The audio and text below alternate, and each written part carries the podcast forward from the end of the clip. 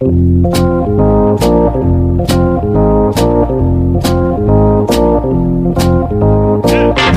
us a little bit about what you saw and, and, and being able to relay that message to Cora when you watched Kimbrel pitch and, and kind of help out so he wasn't uh, tipping his pitches.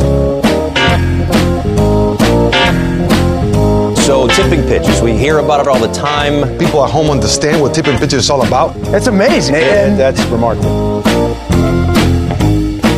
I can't even begin to tell you how satisfying it is that the first real move of the offseason, the one that we've been waiting for, the domino to fall, was the Phillies stupidly overpaying for a catcher when they could have just signed a catcher months ago. Yasmani Grandal signed for one year and like $8 million. Alex, I'm thrilled. Hello. Hello, Bobby. I'm coming in with real baseball analysis in this episode. I'm not going to be a ridiculous child like we usually are. I'm coming in with the hot takes.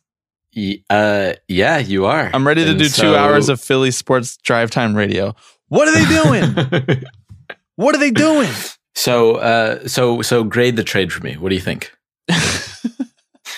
I literally went on a rant last week to all anyone who would listen, which was like three people, about how grading trades is is dumb and saying like who won the trade deadline for the NBA, the you know the other league that we talk about a lot is like the most arbitrary, like not worthwhile thing, especially to do on a podcast. So now that we got that out of the way, I am going to grade the trade. I would say like a C, C, C, C plus. Really? Yeah. Are you saying that it should be higher or lower? Well, I guess like it depends on the perspective. I thought, I mean, I guess overall, I thought it was fine. I guess it, it depends on the perspective of the trade. For the Phillies. I I would give it like a B plus or an A minus. like I thought it was good. We've talked our way around no news for so long that now that we actually have news, we're like, I, uh, We're like, ah. I don't know. What do you think? okay. Here's why I would say C plus. And right. if you came for the socialist content, it's coming later. Don't worry. Uh, they traded away prospects for what they could have just signed for free. Why did they do that? I mean, they got the best catcher in the league, but he's the best catcher in the league marginally. He's maybe like a win better than Grandal, which is not nothing, but it's not two of your best prospects, right? Um, I guess. I mean, we start then. Then you start getting into like concepts like surplus value, and they get like kind of kind of weirdly anti-labor. But I don't know, giving up two prospects versus spending like eighteen million on a year for uh, a year of Grandal. Like, I don't know. I don't think it's the worst thing in the world. If the question is like trade for Realmuto or sign Grandal, it feels like kind of a wash, I guess. Like, Hmm. yeah, they should have just signed it Grandal, but like also so should have like you, 28 other teams. yeah, exactly. Also, they should sign Harper, and I really hope they do. How dare you? Um, I know. I'm sorry. I'm betraying you already. I'm, my Philly accent is about to come out, but I feel like a conflict of interest because it's like weirdly pro Phillies in this situation. I mean, the the Phillies are on the cusp of a playoff push. I mean, they are going to make a playoff push this year, and and they are not the best team in the NL by any means, but like they just traded for arguably the best catcher in baseball. And so you give up two prospects to do that and give yourself a chance for the NL East, like that's fine. I'm good with that. That sounds good to me. Fine, that's fair. I just would have rather. I enjoy that the Phillies are just overpaying for things. That's just me. That's just me. No, When- that's not. This is this is drive time radio, Bobby. You can't agree with me and say that's fair. You have to come at me with heat. I always come with heat, Alex. Uh, So especially in the same offseason that the Mets did a smart thing, signing Wilson Ramos, whom I adore. You have to look at it through the frame of I'm a Mets fan and I don't care about anything else. Fair. Um, all right, we're gonna get to a couple things later in the episode. We have an interview with Emma Baccellieri, who is a baseball writer at Sports Illustrated. She wrote an article about about how players have been using social media to leverage leverage the conversation around the lack of free agent signings. Um, and it was a great piece. It's in the description below if you want to go read it before we talk to her later in the episode. Uh, but first, we have a couple things to get to. Um, but before we do that, I am Bobby Wagner, I am Alex Baisley. and this is Tipping Pitches.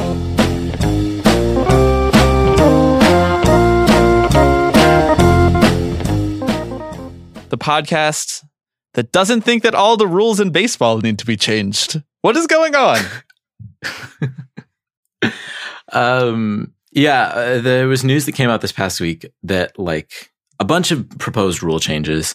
Uh, actually, first we'll get to the the not quite rule change, but um, change that actually was implemented, which was the disabled list is now the injured list, Oh yeah, I forgot Which- about this. which is cool. That's good. Yeah. Um, if you strain your hammy, you're not technically you're not a disabled person. No, you're not. So, as far as uh, inclusion goes, which baseball is notoriously not very good at, uh, one small step.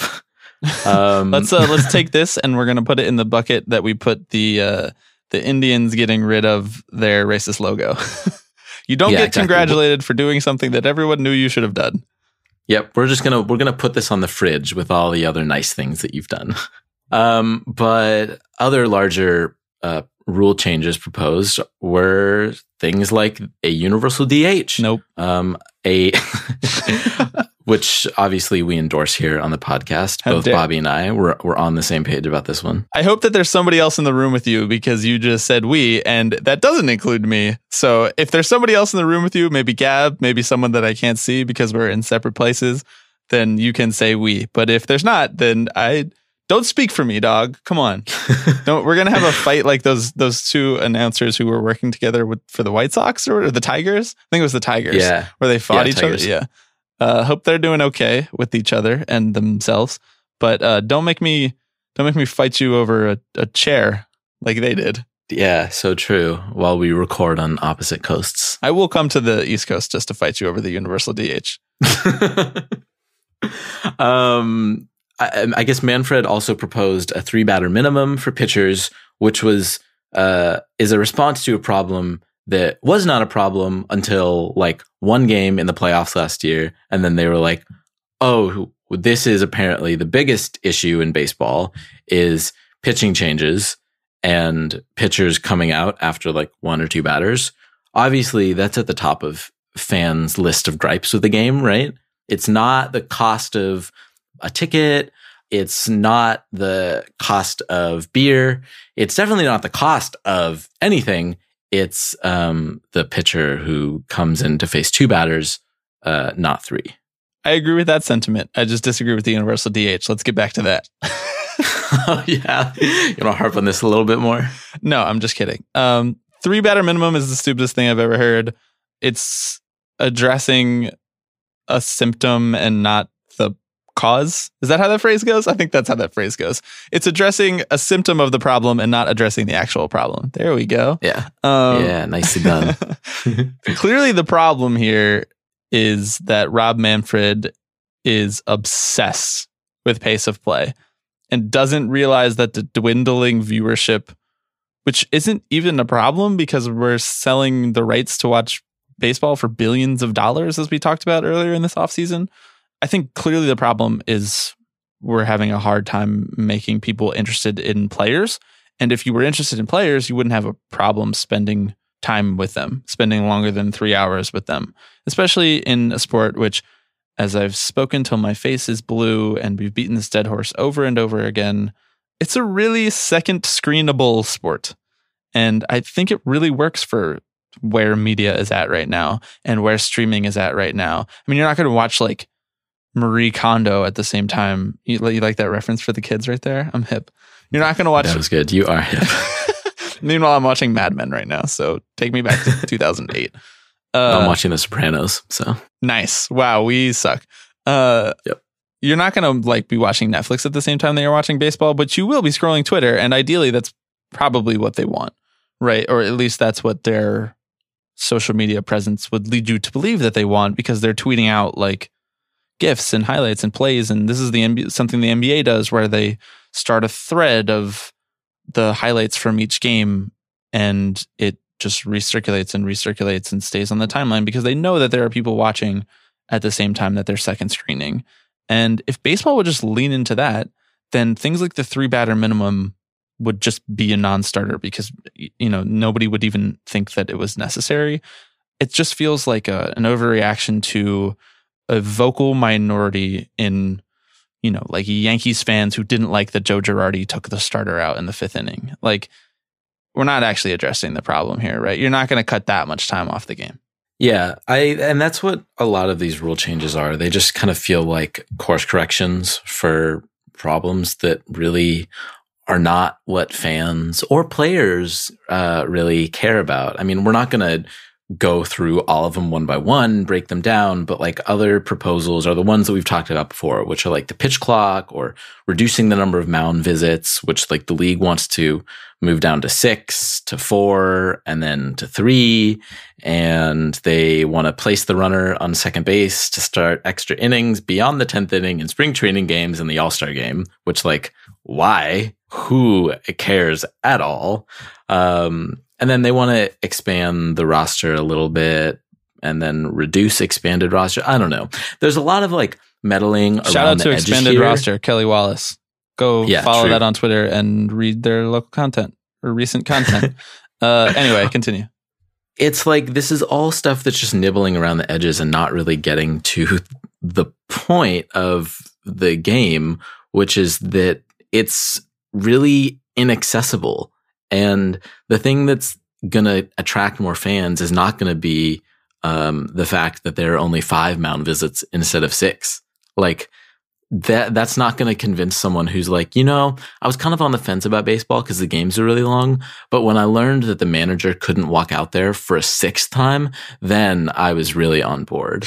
Like, make it so that your people can actually go to your games or consume your content on social media, Yeah. which baseball makes it insanely hard to do So hard for like do. other people to uh, put up content. Like one would think that you you actually want this grassroots kind of groundswell of quote unquote content creators around your sport.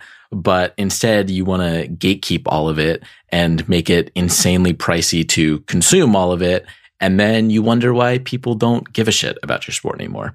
One, so, yeah, one of the most frustrating things that they've done is crack down on social media on people reproducing their content. That's one thing that I mean, so many like media columnists and types have talked about this, but that's one thing that the NBA did really smartly and the NFL finally has come around on, but baseball is still lagging behind a little bit.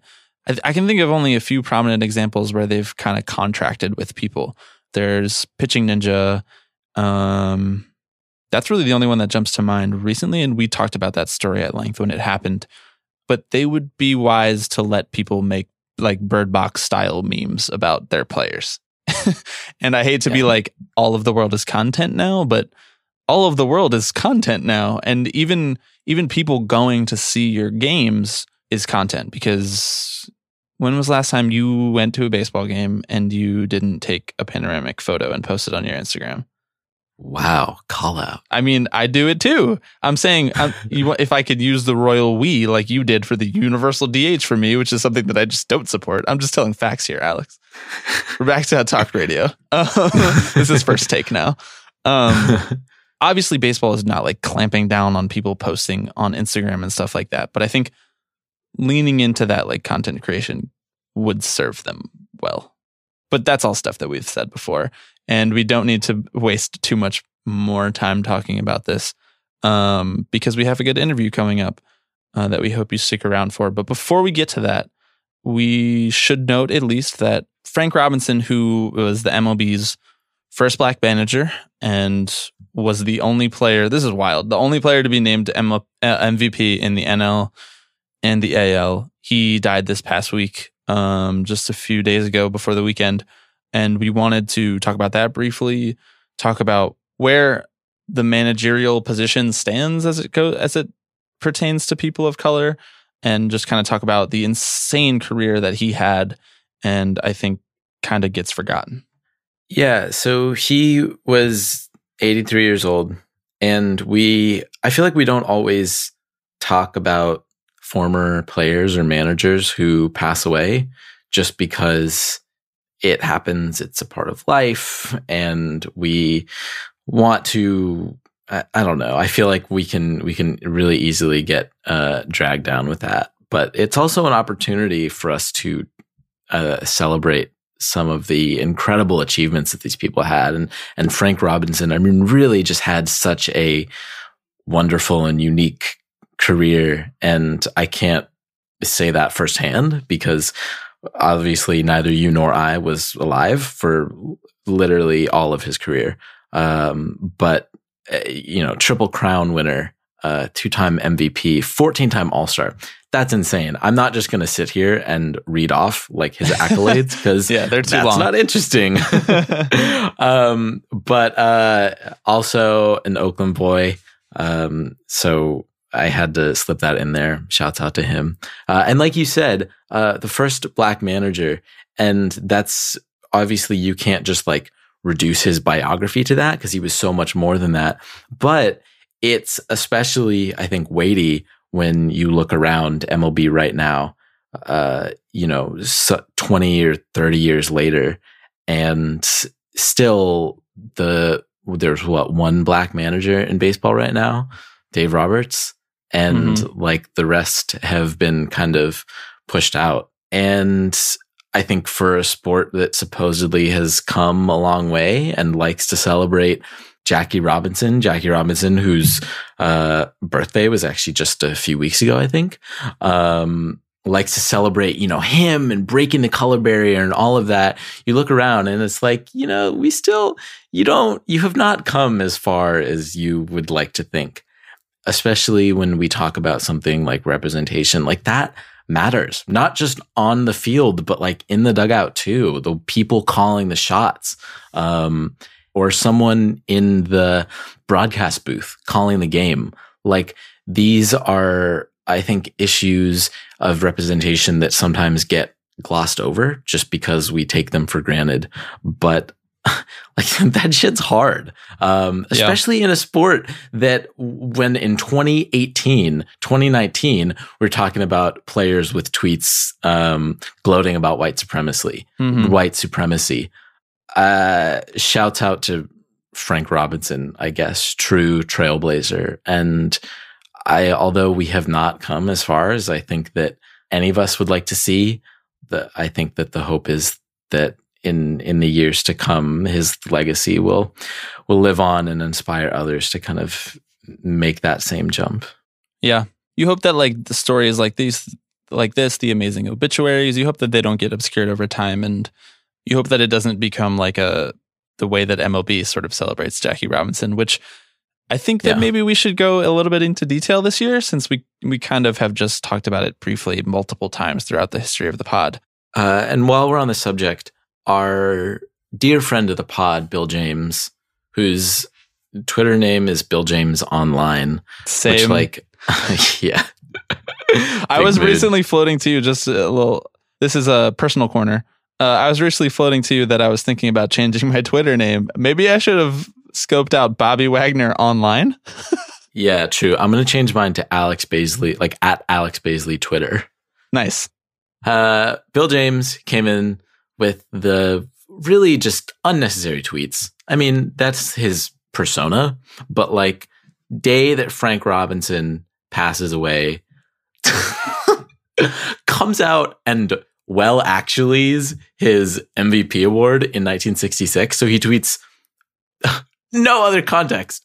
By the way, Baseball Reference WAR insists that the most valuable player in the AL in 1966 was not Frank Robinson, but Earl Wilson, a pitcher who was 18 and 12 with the 3.43 ERA, one point better than the league ERA of 3.44. Look it up. No offense, just thought I would mention it. He's like the kid at the sleepover who uh, people are people are talking about like we've had like such a fun time tonight and it's like 1201 and the kid's like actually it's tomorrow now. it's like shut the fuck up. Billy, go home. you call Bill Bill James's mom. Can you come pick Bill up? We're sick of this guy. Bill James lives his life like anytime I can talk about war, I'm going to unnecessarily tweet about it, even though none of you asked. And it's like, on one hand, I'm like, maybe I should just mute him. On the other hand, I'm like, I love to watch people be unnecessarily triggered online. And in this instance, it actually came on literally the day that someone passed away when you could talk about almost anything else. There's oh, a number of things in the world that you could have talked about that you chose not to talk about. And um, this is what he was tweeting about. He was trying to own the quants. And honestly, you have to kind of respect it.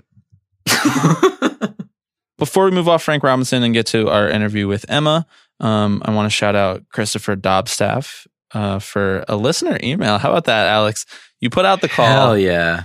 At the beginning of the year, and Christopher answered the call. Shout out, Christopher. Not only not only the beginning of the year, we do it on like a weekly basis and Listen. have for months and months and never gotten a response. You don't need to make us sound more desperate than we are. Um, uh, he he wanted to bring to our attention an obituary that he had read in the Sacramento Bee. Shout out to the Sacramento Bee. I love local newspapers. Um, and they do great. They do great Sacramento Kings coverage. Just if, you, if you're a if you're a basketball fan, go read about them. Um, take a take a shot every time either you or I says shout out to Blink. please don't do that. Uh, take a shot every time we talk about basketball. um, Christopher shared this passage um, that particularly stuck out to him, aside from all the accolades that you just so expertly listed. He shared one of the memorable moments for Robinson came when he went to the mound to take pitcher Jim Barr out of the game. This was when he was a manager. Barr dismissively flipped the ball to Robinson and began walking toward the dugout. An agitated Robinson quickly spun Barr around and, with finger wagging, chewed out his pitcher on the field. So, a few things here before we get to Christopher's question. Um, can you imagine like a manager just like put putting hands on a player in this day and age, like and turning him around like that? I think I don't know something. I think that would lead every sports center for like a few days at least because it's because it's baseball. If it was basketball or if it was football, it would lead Sports Center for like a week. Um, shout out to to Frank Robinson laying the smackdown. Um, and then Christopher says this got me thinking: What player would you love to see chewed out by his manager on the field in 2019? He said first one that comes to mind, and he stole both of ours. But shout out to him. Uh, is Trevor Bauer, but that's just because I like seeing him called out on all of his bullshit. So, Alex, I will open the floor to you. Who would you like to see chewed out by his manager and why? Please, in the year of our Lord 2019, give me Craig Counsell chewing out Ryan Braun after after not running out like a pop up or a ground ball uh, to first place. that would be that would just that would make my day especially because like i can v- vividly recall like i can't even remember what i had for breakfast yesterday but i can vividly recall like those images of him like getting frustrated at his teammates Yeah. in the postseason last year and like throwing his hands up in the air and being like, Oh, like, come on. Like, why did you make this base running error or whatever? And it's like, my guy, sit down, shut up, Mm-hmm. take, take a chill pill. Please. Yeah. I, I would love to see him get chewed out on the field. I'm gonna start yelling "play the game the right way" at dudes that are talking about playing the game the right way. That's a good one. That's a good one. TBT to live on the podcast when I convinced you that he was an asshole, and you were like, "I don't know. I feel like he's just a normal guy." And I, that's my you impression. Did you like that? And Yeah, that was a good impression. Yeah. and I was like, uh, well, remember that time he lied about using PEDs and then ruined the PED tester's career? I remember that time. uh, who do you want to see get chewed out? Madison Bumgarner, my very own, the ace of my secondary team, my side team for 2019. Shout out Austin oh, true. Zimmerman, former and future guest of the podcast, spring training expert. Madison Bumgarner sucks. Can we all agree on that? I mean, like, why do we? We don't need to pretend he sucks. He's good at baseball, but he sucks as a person a lot. That's okay. You can have guys on your team that suck as people. The Mets have had plenty of them and continue to employ several. Um, in the year of our Lord 2019, as you said so expertly, I would love to see Madison Bumgarner, who just recently was in the media talking about how he would, I, I guess, walk out, uh, walk all the way out of the stadium. Weird, weird flex, but okay. Walk all the way out of the stadium if Bruce Bochy, the Giants manager, tried to employ the opener tactic with him. So it tried to put in a reliever for one inning before Madison Bumgarner's start. To that I say, you're a clown. your masculinity is fragile, and I want to see you get yelled at by your manager to the point where you literally, like a child, take the ball and go home, which is what you suggested to the media. like semi unprompted. I mean, he was asked about it, but like, my guy, it's February. You need to just like chill out. um, yeah, I just, I just don't like his face. And I wish I had better analysis, but like, uh, it's like 80% his face. uh, I'm like, yeah, you need a, you need a good talking to, my guy. Yeah. it's just, just do less, do less. Yeah. Um, yeah, do less, Madison Bumgarner. All right. That's plenty. That's plenty on this. Shout out Christopher Dobstaff. Thank you for listening. Thank you for the question. If you have a question, hit us up, tippingpitchespod at gmail.com. We're going to take one quick break. When we come back, Emma Baccellieri of Sports Illustrated.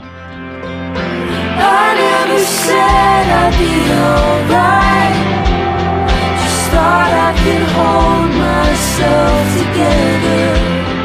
But I couldn't breathe, outside.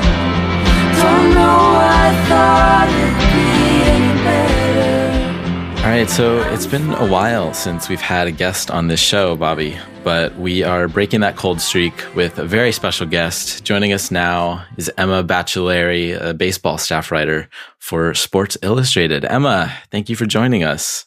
Uh, happy to be able to break the guest list streak. I'm honored.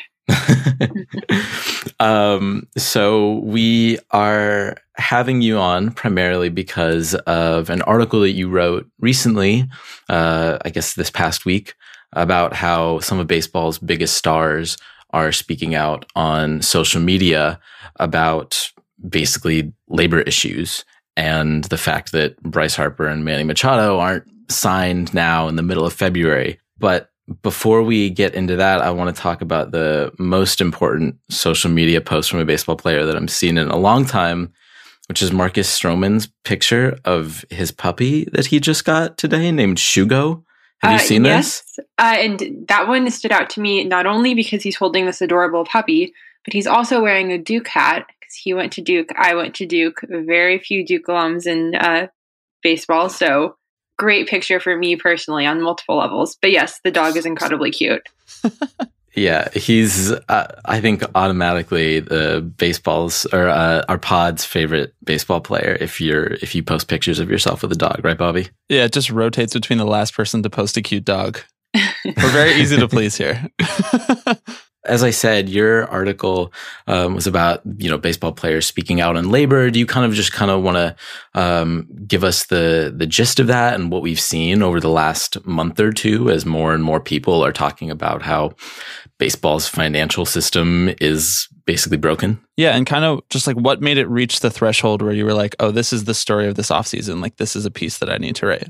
Yeah, well, it just seemed like over the last uh, couple weeks, I guess really last month and a half now, really, more and more players seem to be tweeting and Instagramming about this and not just saying Harper and Machado should be signed. These good players, you know, should have a home by now, but openly saying this system is broken, this isn't good, something has gone wrong here, which felt a lot more explicit, I thought, than anything we'd seen in a while. And the more I thought about it, the more I realized, you know, this is the first time that baseball's really reached a high tension labor moment where players have this platform and this ability to speak totally directly and candidly without a the filter of outside media with Twitter and Instagram that you know certainly the last time baseball went on strike in 1994 there was nothing resembling this um, and this year last year this is kind of new for baseball to be in this moment of high tension between players and owners and a system that increasingly feels a little broken and for them to be able to speak about it without the filter of the media coming in between so yeah after it just felt like we'd seen so many players tweeting speaking out you know evan longoria had a pretty provocative instagram post there was a dallas keuchel tweet a jake arrieta tweet uh, decided to look at it a little more closely. Uh, you mentioned just now, and then also in the piece you outlined really nicely. I think social media definitely has provided that direct line between fans and players. Like they're literally, for better or for worse, in the players' mentions all the time. And some players respond well to that, and some others that will remain unnamed, but we've talked about a lot on the show in the past, respond terribly to that. Um, I'm just wondering at the same time, though, I think it's really hard for people to internalize what they see on social media versus the virality of like a quote to the media at a press conference. Um, something about that still, for some reason, feels a little more weighty to me. And in baseball, which is a sport that, as we've seen over the last forever, has de-incentivized players from speaking out. Do you have a sense of like what what happens when the sort of backlash comes? Meaning, like what happens when the um, just put your head down crowd turns out, or what happens when the play the game right, the right way and shut your mouth crowd kind of turns out, and there's sort of a divide within locker rooms. Have you seen players talking or worrying about that at all? I haven't seen that expressed explicitly, but I know that divide is certainly there. I'd be interested to know exactly how it breaks down among, you know, older and more established veterans versus younger players who are maybe more comfortable with this idea of personalities should be here, players should feel enabled to, to speak out. Um, so yeah, I, I certainly think that's there. I think that you can sometimes trace the lines of that through what players are saying more subtly about the situation. Mm-hmm. Um, yeah, it, it's not something I've looked at in particular, but I think that's there for sure. And I think, um, especially with them presenting as a union, you want to present a united front there. And I think that that does have the capacity to be something that could pose a problem later on. You know, if yeah. when players are all speaking out individually, that, that's not speaking out as a group. And there definitely is the potential for something to break out there that uh, wouldn't necessarily be great for all of the interests of the players collectively. So yeah, I don't know. Certainly, like Bobby said, if you like dip into the mentions of pretty much any player who tweets about um, labor issues, about how players should get paid, uh, you inevitably get dozens and dozens of fans, hundreds of fans who tweet about how they already make too much money and why does this matter and you should stop complaining you know put your head down and play whatever it is. Um, this is something that we've talked and pondered a lot about on this podcast and i'm just curious what you think about why fans across all sports but especially in baseball tend to fall in line with ownership so much why that seems to be kind of the the default for fans to just be like, you know, suck it up, play. Um, it's always the the player's fault, essentially. Yeah, I mean, it's interesting that that idea has been around forever. Like even before free agency was established, there is this idea that like the public opinion. They did some polling at the time, like when Curt Flood was getting started with his court case, that the general public opinion was that pursuing free agency was ridiculous, and why would players think that they needed that sort of ability to get paid fairly. Um, and so, yeah, you see the lines of that thinking carry on straight on to today. And it's not new at all, but it does feel a little baffling that, you know, to simplify it to the easiest tagline millionaires versus billionaires, why would people be more likely to side with the billionaires when obviously most of these people are uh, far further away from being a billionaire than a millionaire when you're talking about the average fan? yeah. um, in that sense, it doesn't really make sense to me at all. And yet it's been like this for so long. And I think part of it might be that, you know, so many fans grew up so attached to baseball. They wanted to play baseball. They thought of this as the idea of playing baseball seems like a reward in and of itself to have that be your job rather than, you know, going into a cubicle every day. Yeah, that's a really um, good point. Yeah. And so just the idea that that's a reward in and of itself that, you know, owning a team isn't, which seems ridiculous even to say, but that's the only thing I can think of from a from that perspective. But yeah, it's been around forever, and I don't really understand it personally. But yes, you see it in your as you're right. Every single time a player speaks out about this, the mentions are just loaded with that. And uh, I, the ones who take the time to respond to some of them, have my respect because I personally don't know if I would have the patience. well, and you mentioned that millionaire versus billionaire, and you're right. Like I saw that exact line thrown out in some of these mentions, and some of it I couldn't exactly disagree with because someone's like, you know, like millionaire versus billionaire. Like I can't even afford to go to games anymore, and it's like that's you're kind of right in a sense. Like there maybe there are bigger issues for the overall health of the sport. Obviously, um, the the biggest issue is just owners kind of sucking up all of this money, and everyone is affected by, that, players and fans. Um, but in a sense, part of me understands why, as a fan, you're just kind of like, I just want to be able to to watch the game, right? Like, why why are you complaining about this when tickets are you know 150 bucks for me to sit in the bleachers at Yankee Stadium or something like that? Yeah, that's a big part of it. Like fans have lots of areas of discontent at the moment. And it's really easy to look at, hey, ticket prices have gone up so much over just the last five years. Of course, if, from that perspective, it can be frustrating to see players wanting to talk about getting paid even more. But of course, when you drill it down a little further, you know, they've shown that there's not really a correlation between a team's payroll and their ticket prices, that if they're paying less on uh, the roster, they're not going to be lowering their ticket prices. Um, but that takes more time and research to see. And the visceral reaction is going to be, of course, you're frustrated. And I think that's definitely something that needs to be addressed across the board. Like, this is all cohesive, interconnected problems. Um, but it makes sense why fans are frustrated and why they make that connection, I think. So there's this line in your piece that stuck out to me where you write much of the resulting conversation remains on what players might have lost over the last few years, namely consistent expectations for a compensation system that has long been built on free agency. I think like that's the thing that sort of gets obscured in a lot of this conversation is that the way that the system is built now, players have less of an argument to make when they actually come time to make their money because they're not as good as they used to be and teams are like, "Well, why would I pay you more for your worst years?" Well, on the other hand, the players are getting paid less for their best years. I don't really have a great sense because I sort of get isolated like in my circles of Twitter and friends and and fellow fans and stuff. I don't have a great sense of how many people really understand that sort of inverted compensation system that you reference.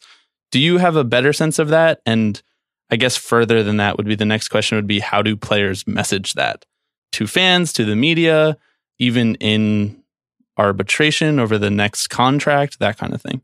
Yeah, it's definitely complicated. And I think you're right. I think a lot of fans don't really fully grasp how this works, that it is pretty different from every other major professional sport to have this long before you hit free agency.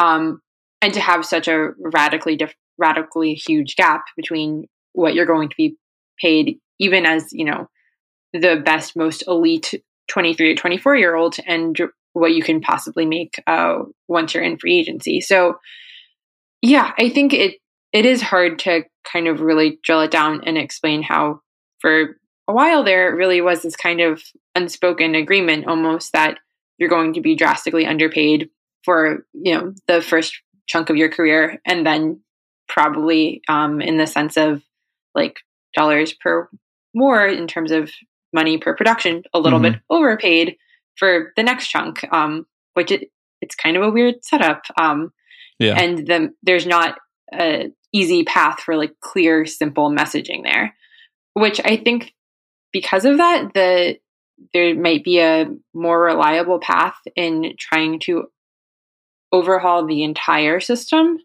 breaking all of this down rather than, you know, just trying to address the free agency part of it. Yeah. Um, I'm not sure how you do that, uh, but I think that, that so might be a better place to put. Yeah.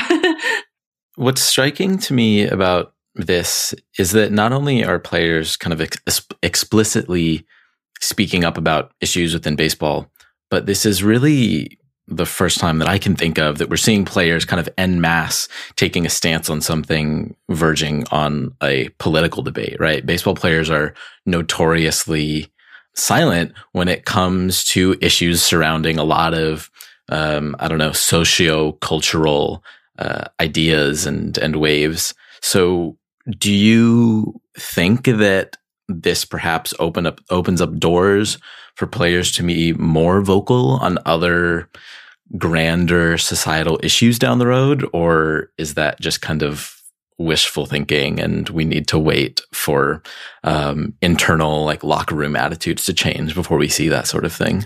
Yeah I, I think it could have the capacity for that down the road but i think probably the immediate impact uh, won't be something quite like that just because i think you know like it's not necessarily safe for them to talk out about this because obviously this is complex stuff that directly affects them and their careers but i think it can feel safer when this is an issue where they have united interests. This is something that affects all of them as baseball players. Um, so in terms of like the cultural or cultural social environment, I feel like yeah, in that sense, it's easier to speak out on something like this where they're directly affected in a way that's very obvious to everyone, rather than some more extended, more clearly political stuff that um I don't know. It would be cool to see some more guys uh interested in speaking out in that sense, but I'm not sure if this is necessarily going to herald uh, the coming of something like that right away. Who sort of got the ball rolling in this rash of tweeting against? Was it that Longoria post that was really the one that sparked everyone else?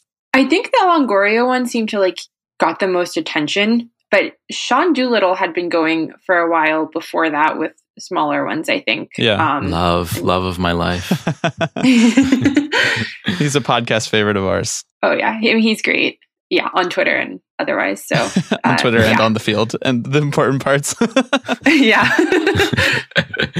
uh, yeah. We, um, yeah, you like you mentioned, Sean Doolittle has been tweeting about this for a while. Today, uh, Justin Verlander tweeted out a tweeted out a tweet, I guess, um, that got a, that actually got a lot of traction about how 100 free agents are left unsigned and the system is broken, and uh, and then David Samson, uh, formerly of the Marlins, tweeted about uh, how there's a problem that's not going to be fixed by players systematically tweeting about the broken system. To which Christian Yelich responded, "You know, this is consistent with your anti-player rhetoric." Uh, go off MVP of my heart. Um, so, and, and like you mentioned in this piece, there's a lot of this kind of cross pollen, pollination, pollinization. Is that a cross word? pollination? You pollination. yeah. Go with your gut. Uh, um, between like teams and players. I mean, there, like you mentioned, it's this whole kind of unifying, um, idea that they're all rallying towards. Um, and I love seeing them all talk about this sort of thing. And it feels like the floodgates have opened. Um, that said, I think that inarguably the more pressing issue overall in baseball is that of something like minor league wages. And I read a tweet the other day from Emily Waldon, who writes about the Tigers farm system for the athletic. And she quoted this anonymous minor leaguer who was talking about wages and said, quote, uh, to say that we're not worth it until we're putting on a major league uniform, why the fuck are we here? And first of all, hell yeah, like right on. um, but second of all, I would imagine that there's a lot of minor leaguers who share a similar mentality, but the anonymity of the quote suggests there's a fear of retribution, that there are a lot of ri- risks to speaking out on this sort of thing. To sum that long winded question up, do you think that what what do you think that it would take to get the same sort of widespread vocalization to sweep across the minor leagues? Do you think that we are way off from that sort of thing just because they have so much to lose? Yeah, so this was actually something that I thought a lot about in writing this and originally I actually had wanted to look at both facets of this, the what could happen for minor league players and what's already going on right now with major league players, but I wasn't going to write like 5,000 words. So I just uh, focused on the, you know, more popular half of that. But yeah, um, I think that the social media discourse you're seeing on the minor league side is really interesting, uh, limited as it is. Uh, there was Matt Pare, who was a Giants farmhand for about five years, who had a YouTube channel called The Homeless Minor Leaguer which he wasn't uh, literally homeless, but he was, you know, because of how little he was being paid, like all of them for quite a while there, was in situations kind of close to homelessness, you know, yeah. crashing mm-hmm. on various couches all the time, whatever. I actually talked to him when I was writing this because um, he now he left baseball after I think six years, and now is a social media producer for LeBron's company. Uh, oh wow, uninterrupted. uninterrupted, yeah. nice. Yeah, because they saw his videos and were like, "That's the kind of spirit we want." And anyways, yeah. So I think that that project was interesting. Homeless minor leaguer, but it was mostly done through the lens of humor and making it funny, and um, it kind of got off the ground a little, even though it wasn't able to like really tackle these things head on. So I think that's an interesting case study in terms of like, okay, here's something that kind of shed a little bit of light on minor league pay without being necessarily as combative as it could be in a way that you know he felt like he had to be scared of retribution um, or his teammates who were starring in the videos with him had to feel like they were scared and making themselves vulnerable. Um, so there's that and there's there have been a couple of minor league twitter and instagram accounts that anonymously crowdsource from minor leaguers um, just pictures of their situations like you know a game day spread that i know there was one of those accounts that had one where like a team didn't buy jelly for them, so they had like one loaf of bread and two jars of peanut butter, and it was like, "This is your game day spread." um, God. Yeah, like stuff like that, or like uh, you know, a bus ride throughout Texas when the air conditioner is broken, and um, I feel like accounts like those, I would be really interested to see to see if some of those get bigger and draw even more attention to it because I feel like that's probably the best launchpad for this kind of stuff because it's all anonymized um, I mean, obviously, some of it you could probably figure out the team or the league if you were really looking into it, but you, it's not individual players taking on the responsibility themselves to speak out. Um, and images like that, I feel like are so visceral. I mean, the numbers of a minor league salary itself should be jarring enough to get people to pay attention. You would think.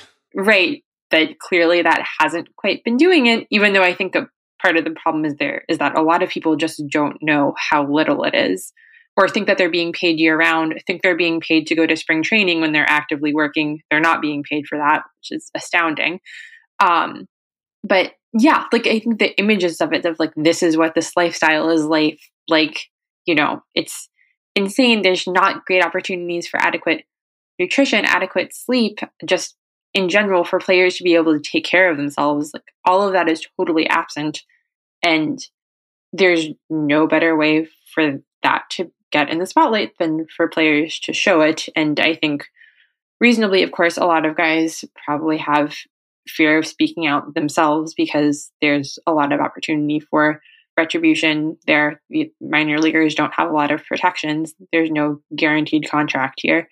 But I would be really interested to see um, if any of those anonymized accounts, which there have been a few that have all been kind of small, and you can kind of tell usually it seems like one guy is running it for a while and maybe he gets promoted or maybe he drops out of baseball, but they seem to pop up and die out after like a season or two.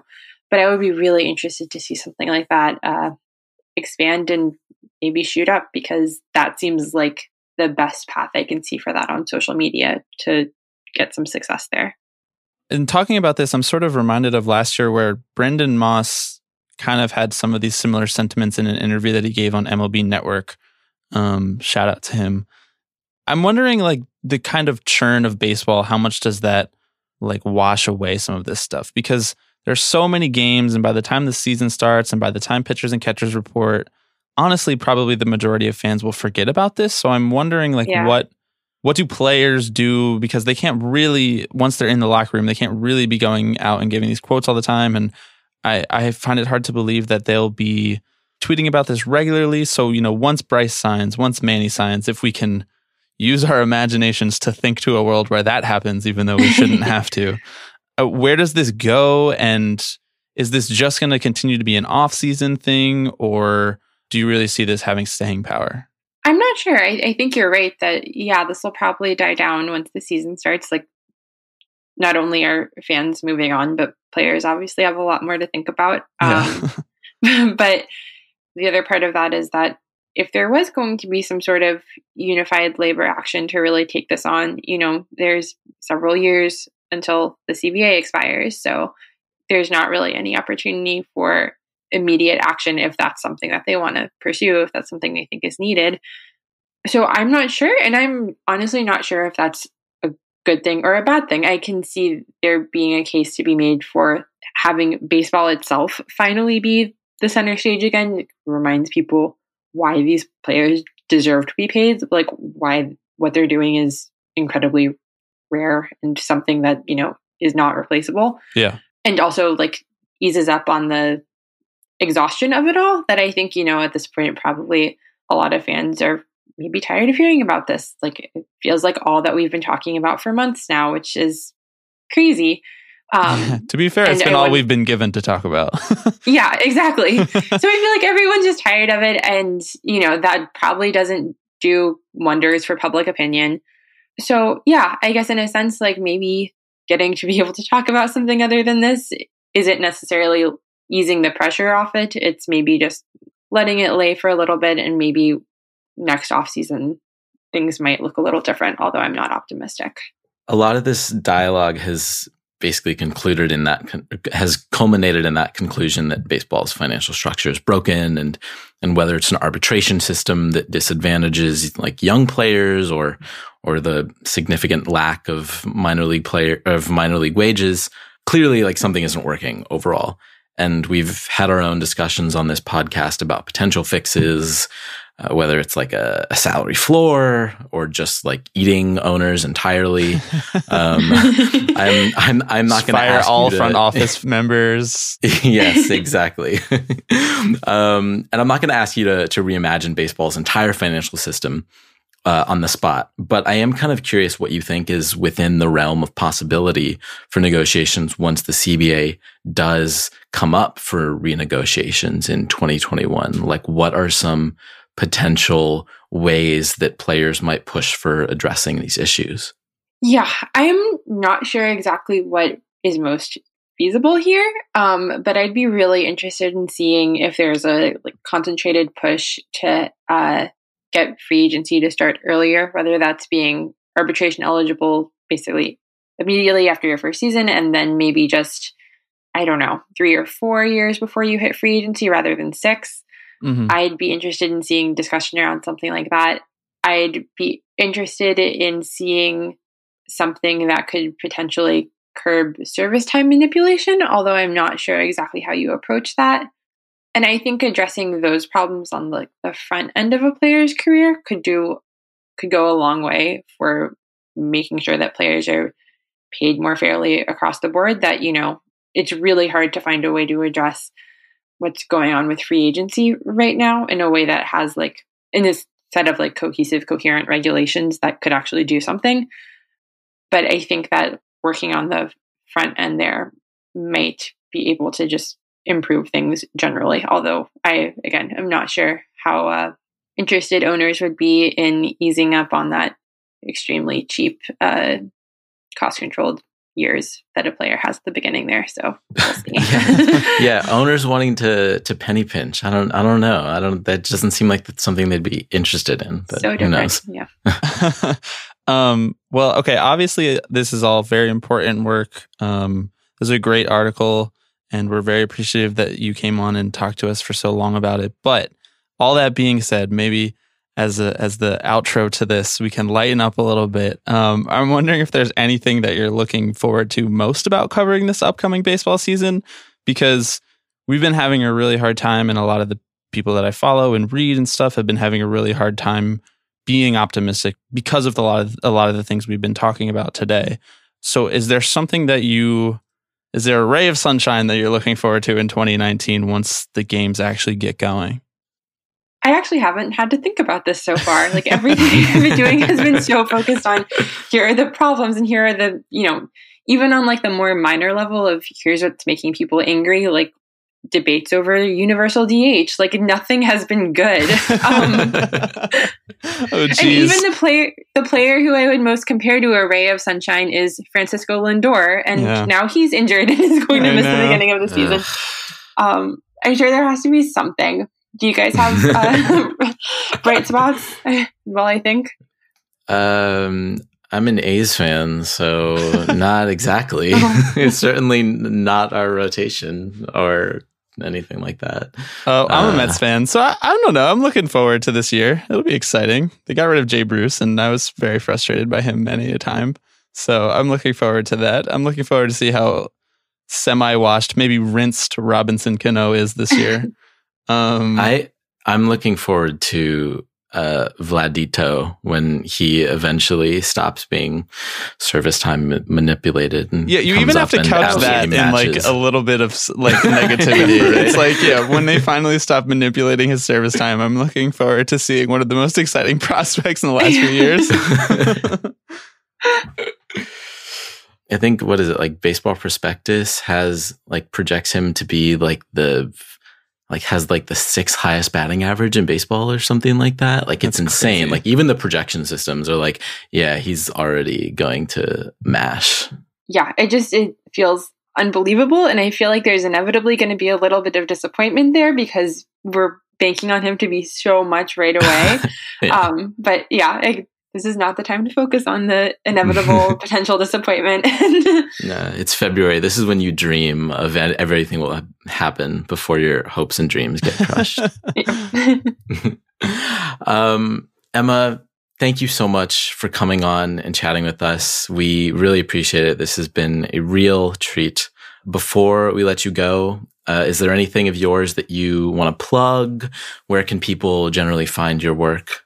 Uh, yeah, so I'm on Twitter at Emma Baccellieri, uh, just my name, and I'm writing at Sports Illustrated online, and that is still around in print uh, if you're so inclined. So, Nice. yeah, thank you for having me. But if it's the drugs, the women, the wine, the weed, the love that took everything I owe, just take it all. Oh, oh. All right. Shout out to Emma Baccellieri. Again, I know she just said this, but you can go find her writing on sportsillustrated.com and in print. Subscribe to Sports Illustrated because why the hell not? Su- support print journalism. Uh, subscribe to this, the Sacramento Bee while we're at it. Shout out to them. Good obituary of Frank Robinson. And subscribe subscribe to Tipping Pitches. Honestly, oh, if you're yeah. not already. Good point. If you're listening to this at this late in the podcast, I feel like you are probably subscribed. Uh, but Yeah. if you're not, subscribe to Tipping Pitches, preferably on Radio Public, but also on any of your preferred podcast platforms. Uh, we don't discriminate, although we do prefer. Um, that's I think that's all we have for this week. It's good to have a guest again. Uh, maybe we'll maybe we'll work on doing that a little more because we're having a hard time pulling the load on our own. I I'm really hoping that so spring training is officially underway. I guess pitchers and catchers have uh, Oh, yeah. reported for teams, so I'm hoping news comes our way soon. Uh, you know, as we mentioned, Bryce Harper still unsigned, Manny Machado still unsigned, Dallas Keuchel still unsigned, all these good players still unsigned. Um, maybe uh, teams should sign one of us. We cost a lot less money, um, Which is all they care about. We, yeah, exactly. That's all they care about. We can't throw as hard, but who cares? you don't know that about me. Um, Yeah, true. I don't. I've been going to Driveline out here. I didn't tell you. this is me and Tim Lincecum and Trevor Bauer. It's been a great hang. Um, uh, weird vibes, but great hang. I, I, sh- I think we should mention. I think I would be remiss if I let you off the hook without mentioning at least that the Kyler Murray news broke today. Uh, we speculated about this, but he officially said he will choose football. The A's are going to continue to pursue him. I guess I don't really know what that means, but yeah, I didn't want I didn't want to make you pour your heart out because you already kind of did that when he decided to declare for the NFL Combine. But you know, wanted to throw that in there at the end. Sorry about that. Yeah, no, that's actually that's actually really nice of you. I was feeling really good about this podcast until then, so I appreciate you bringing me back down a notch or three. Well, okay, I have to root for the Giants this year. All right, give me a break. Sorry, Austin. All right, that's all we got. All right, thanks y'all for listening. We will be back next week with some more piping hot off-season content. And finally you put me first. Baby, it's you. You're the one I love. You're the one I need. That's like the, the bar for me. It's like if you like to acknowledge that I am like not just a gnat in the room. Uh, yeah, honestly, that's a mood right there. Just acknowledge me. That's our sexual energy 2019. Acknowledge me. Uh, I hope you cut that in at the end.